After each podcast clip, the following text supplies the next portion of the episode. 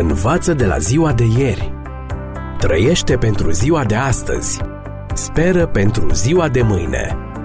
Ascultă emisiunea Timpul Speranței și vei căpăta speranță în ziua de mâine.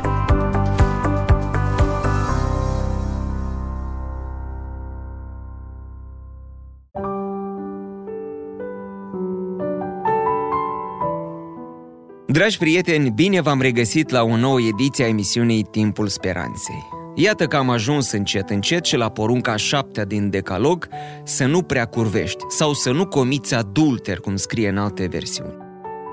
Vreau pentru început să vă spun despre un proces neverosimil. Dacă nici sexualitatea umană nu este o dovadă a faptului că teoria evoluției nu constituie o explicație potrivită a originilor noastre, atunci ce altceva ar putea dovedi acest lucru? Se așteaptă de la noi să credem că prin intermediul unor procese întâmplătoare, nedirecționate și lipsite de orice sens sau scop, organele sexuale masculine și feminine au evoluat, ajungând cei ce sunt astăzi. Chiar dacă ar fi să acceptăm o asemenea teorie, suntem totuși îndreptățiți să ne punem următoarea întrebare. Cum au reușit oamenii sau oricare altă specie inferioară de mamifere care se înmulțesc ca atare să procreeze pe parcursul milioanelor de ani care se presupune că au fost necesari pentru ca organele sexuale, procesele și instinctele masculine și feminine să evolueze astfel încât procrearea să poată avea loc. Cu siguranță că a fost nevoie de multe generații, dar cum au apărut acestea în absența mecanismului incredibil de complicat necesar pentru ca acest lucru să se întâmple? Să presupunem că sexualitatea feminină, uter, organe sexuale, impulsuri emoționale, ovulație, lactație, au evoluat cu câteva milioane de ani înaintea celei masculine sau viceversa. Cum au reușit organismele să se reproducă dacă tocmai procesul prin care au fost create nici nu a apăruse încă. Toți spermatozoizii din lume nu pot, în absența unui ovul, să dea naștere unui copil, după cum nici toate ovulele din lume nu pot face acest lucru în absența spermatozoizilor. Și totuși, cumva, toate aceste lucruri s-au adunat la oaltă dintr-o simplă întâmplare. Și lumea crede despre creștinism că e irațional. Fără îndoială că s-au scris nenumărate teze de doctorat care au speculat cum s-ar fi putut întâmpla toate aceste lucruri. Dar nimic din ce s-a scris în ele nu poate fi altceva decât pură speculație, deoarece nimeni nu a văzut un astfel de proces în desfășurare. În schimb, pe lângă faptul că este un argument puternic împotriva evoluției, sexualitatea umană dovedește în mod cert nu numai că Dumnezeu există, ci că este un Dumnezeu iubitor, care atunci când a creat omul, l-a înzestrat cu potențialul unei satisfacții fizice aproape incredibile. Dacă el ar fi intenționat ca sexul să servească doar pentru reproducere, atunci putea crea un mecanism diferit prin care bărbatul să fertilizeze ovulul femeii și copiii să se nască, fără ca acest mecanism să implice plăcerea fizică care însoțește sexualitatea umană. Dumnezeu ar fi putut să facă în așa fel încât acest act să nu ofere mai multă plăcere decât oferă o râgâială bună și oamenii tot ar fi continuat să-l facă. În plus, pe lângă rolul reproductiv, adăugați nivelul de intimitate, pasiune și dragoste pe care îl poate oferi actul sexual ființelor umane. Toate acestea sunt dovezi clare ale existenței lui Dumnezeu. Dovezi pe care nicio speculație teorie sau filozofie nu le poate desfința. Dacă vă aduceți aminte de principiul lui Clifford despre care vorbeam în primele emisiuni, care sună astfel, este întotdeauna greșit, oriunde și pentru oricine, să creadă ceva bazându-se pe dovezi insuficiente. Ce este mai logic să credem? Că sexualitatea umană a apărut pur și simplu întâmplător, prin intermediul unor procese nedirecționate care în timp au dat naștere organelor sexuale, uterului, ovulației și pasiunii, sau că un creator iubitor, care a dorit ca oamenii să se bucure de trupurile lor, a așezat toți nervii, organele și procesele la locul lor, pentru ca aceștia să aibă parte de o intimitate și o satisfacție fizică atât de mare, încât să geamă și să țipe de plăcere la propriu. Și acum imaginați-vă următorul scenariu. Un tată îi lasă fiului său o moștenire fabuloasă. Posibilitatea de a o transforma în ceva bun este foarte mare, dacă fiul urmează principiile pe care le-a trasat tatăl său, știind de asemenea că orice abatere de la ele va atrage după sine ruina, din pricina puterii pe care o deține darul respectiv. Din pricina respingerii acelor principii, fiul folosește banii pentru a-și satisface propriile plăceri, pasiuni și dorințe egoiste. În loc ca bogățiile moștenite să dea naștere la ceva bun, într-o măsură pe care nu și-ar fi putut-o imagina vreodată, acestea îl fac extrem de nefericit atât pe el cât și pe mulți, mulți alții. Cât de tragic, deoarece darul în sine avusese un potențial atât de mare de a face bine. Analogia, dragi prieteni, este evidentă. Dacă oamenii au avut nevoie vreodată de o dovadă a dragostei lui Dumnezeu pentru ei, aceasta este darul actului sexual.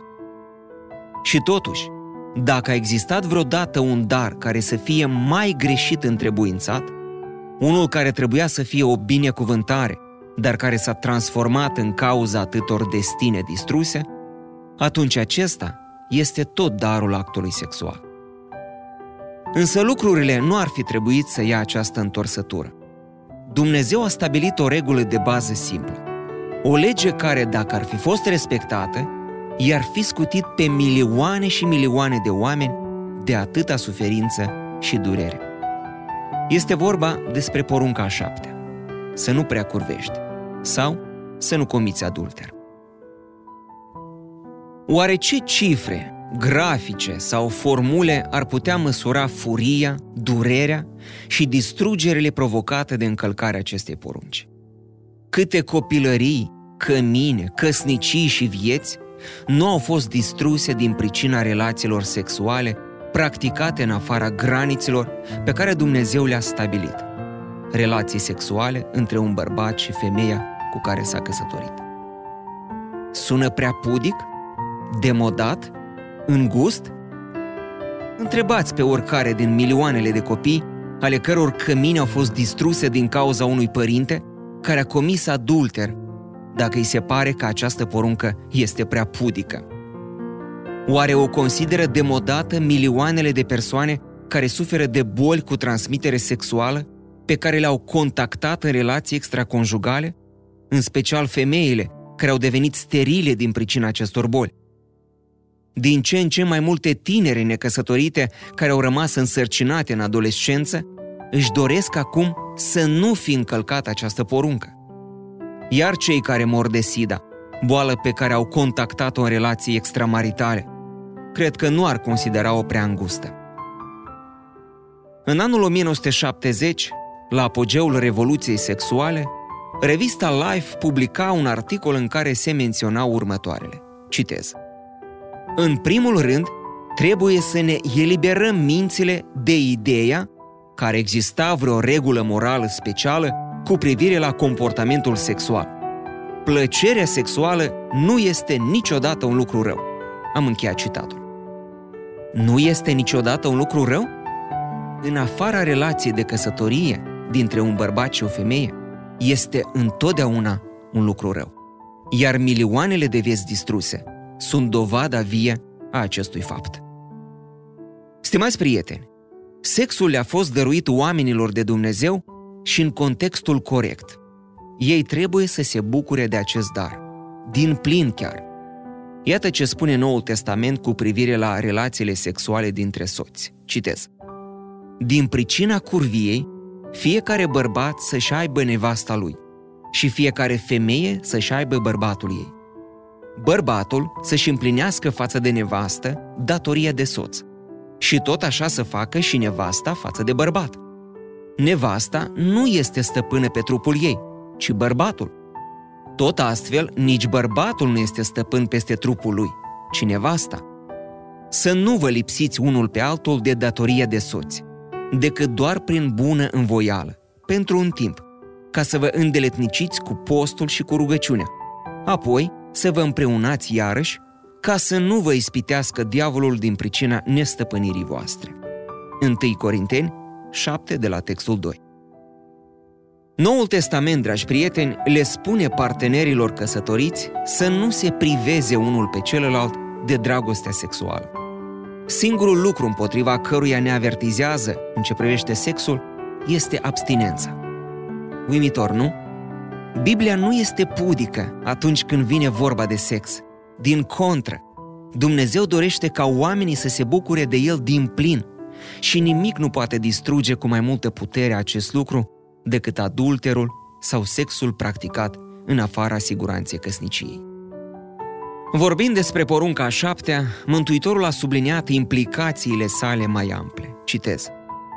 Ați auzit că s-a zis celor din vechime să nu prea curvești, dar eu vă spun că oricine se uită la o femeie ca să o poftească, a și prea curvit cu ea în inima lui. Am încheiat citatul. Evanghelia după Matei, capitolul 5, textele 27 și 28. De ce atât de direct? Deoarece Isus știe cât de puternic este în realitate impulsul sexual. Nu numai pentru că l-a creat, ci și pentru că l-a simțit pe pielea lui cât a trăit pe pământ. Și cât de devastator poate fi când cineva abuzează de el. El îi avertiza pe oameni, în special pe bărbați, cărora le este de obicei mult mai greu decât femeilor să-l controleze, să înfrunte problema încă de la primul nivel la care apare – în inimă și în minte. Luptați-vă cu ea acolo unde este cel mai ușor de controlat. Opriți valul pasiunii înainte să vă distrugă pe voi și pe cei dragi ai voștri. Stimați prieteni, Dumnezeu a creat sexul ca și familia, pentru a ne oferi binele, plăcerea și împlinirea maximă în viață. Dar dacă tot acest potențial este dezlănțuit în direcția greșită, va duce la nefericire și suferință maximă. Adolf Hitler a fost unul din cei mai puternici oratori ai secolului trecut. Imaginați-vă cât de multă suferință ar fi putut alina dacă și-ar fi folosit talentul oratoric, la fel cum și l-a folosit Billy Graham pe al său. Autorul și poetul Delmore Schwartz a scris o novelă despre un tânăr care visa că, aflându-se într-o sală de cinema, pe ecran rula povestea perioadei de curtenie dintre părinții săi. La un moment dat, tânărul a sărit în sus strigând Nu faceți asta! Nu-i prea târziu să vă răzgândiți! Nimic bun nu o să iasă de aici, numai remușcări, ură, scandaluri și doi copii cu caractere monstruoase. Deși făceau parte dintr-o operă de ficțiune, cuvintele personajului dezvăluiau viața de familie pe care Delmor și fratele său au îndurat-o după divorțul părinților, cauzat de adulterul comis de tatăl lor. Această tragedie familială l-a bântuit pentru tot restul vieții pe Delmor, care a murit la 53 de ani de alcool, nebunie și sărăcie. O moarte singuratică, într-un hotel murdar din New York, a unui om care nu a reușit niciodată să depășească traumele vieții de familie din copilărie. Căminul trebuia să fie o fortăreață, un bastion de iubire, siguranță și încredere, nu un izvor de remușcări, ură și scandal. Atunci când este construită cum trebuie, familia creează tot ce are mai bun de oferit omenirea. Însă atunci când este construită greșit sau când limitele ei sacre sunt violate, ne transformă în epave umane. Cine nu se cutremură când aude cât de jos au decăzut unele familii? Ne cutremurăm deoarece familia este singurul loc în care oamenii ar trebui să atingă cel mai înalt potențial al lor. Și deși multe alte forțe pot afecta sau ruina o familie, nimic nu o face mai sigur decât adulterul. Focul poate mistui o casă, dar nimic nu poate distruge o familie mai rău decât adulterul. Iată de ce, stimați prieteni, Dumnezeu a vorbit într-un mod atât de categoric împotriva lui. Învață de la ziua de ieri. Trăiește pentru ziua de astăzi. Speră pentru ziua de mâine. Ascultă emisiunea Timpul Speranței și vei căpăta speranță în ziua de mâine.